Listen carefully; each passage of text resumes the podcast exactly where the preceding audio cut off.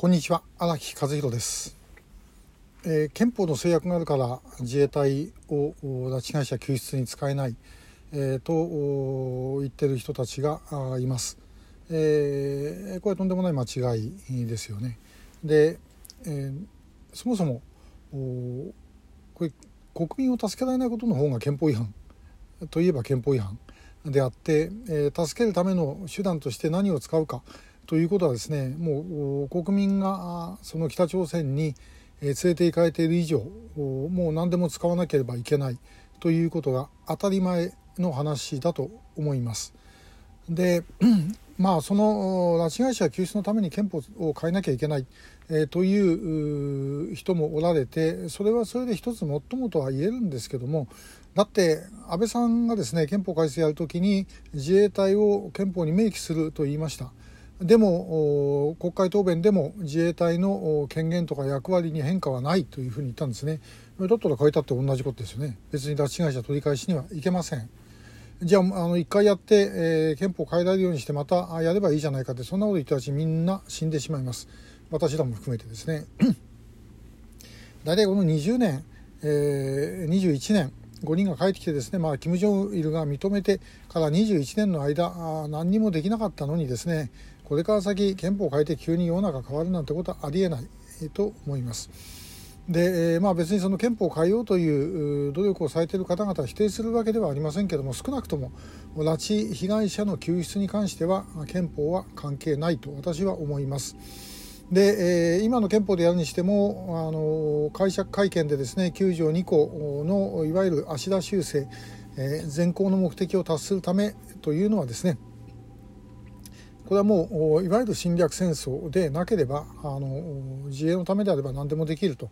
いうことに当然解釈できる、まあ、そのためにつけたあの一言なわけですから、もうこれはですね、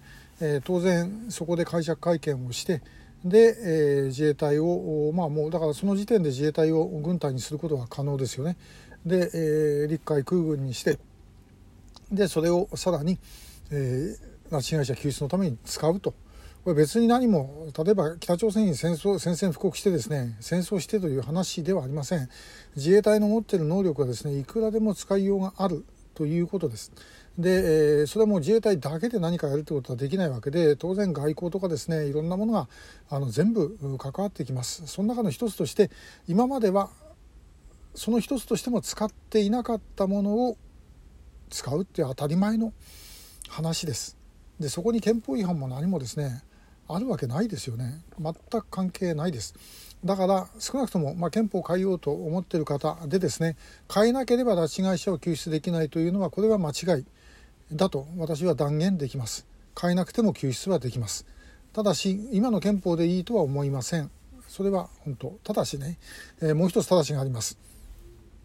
あの憲法改正って例えばやればですね、えー、またいろんなあの今でもいろんな議論がありますけども、あれもないこうでもないっていろんなものがあの入ってきちゃうわけですね。そうするとですね、えー、それがいいのかどうかっていう問題が当然あります。えー、あっちをくっつけろこっちをくっつけろってですね、まあ、いろんな絵の具を全部混ぜ合わせると灰色になってしまうのと同じようなもんで、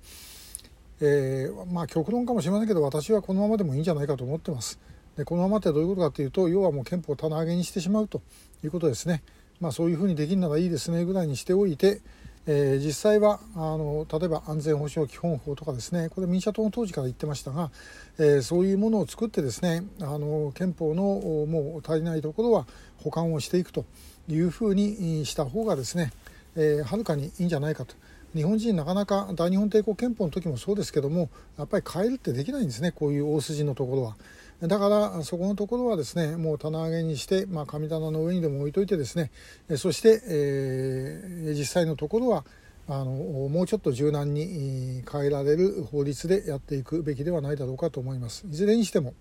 拉致被害者の救出に、えー、憲法でがあるから使えないということはありえません。そのことはぜひ皆さんご理解をいただきたいと思います。今日もありがとうございました。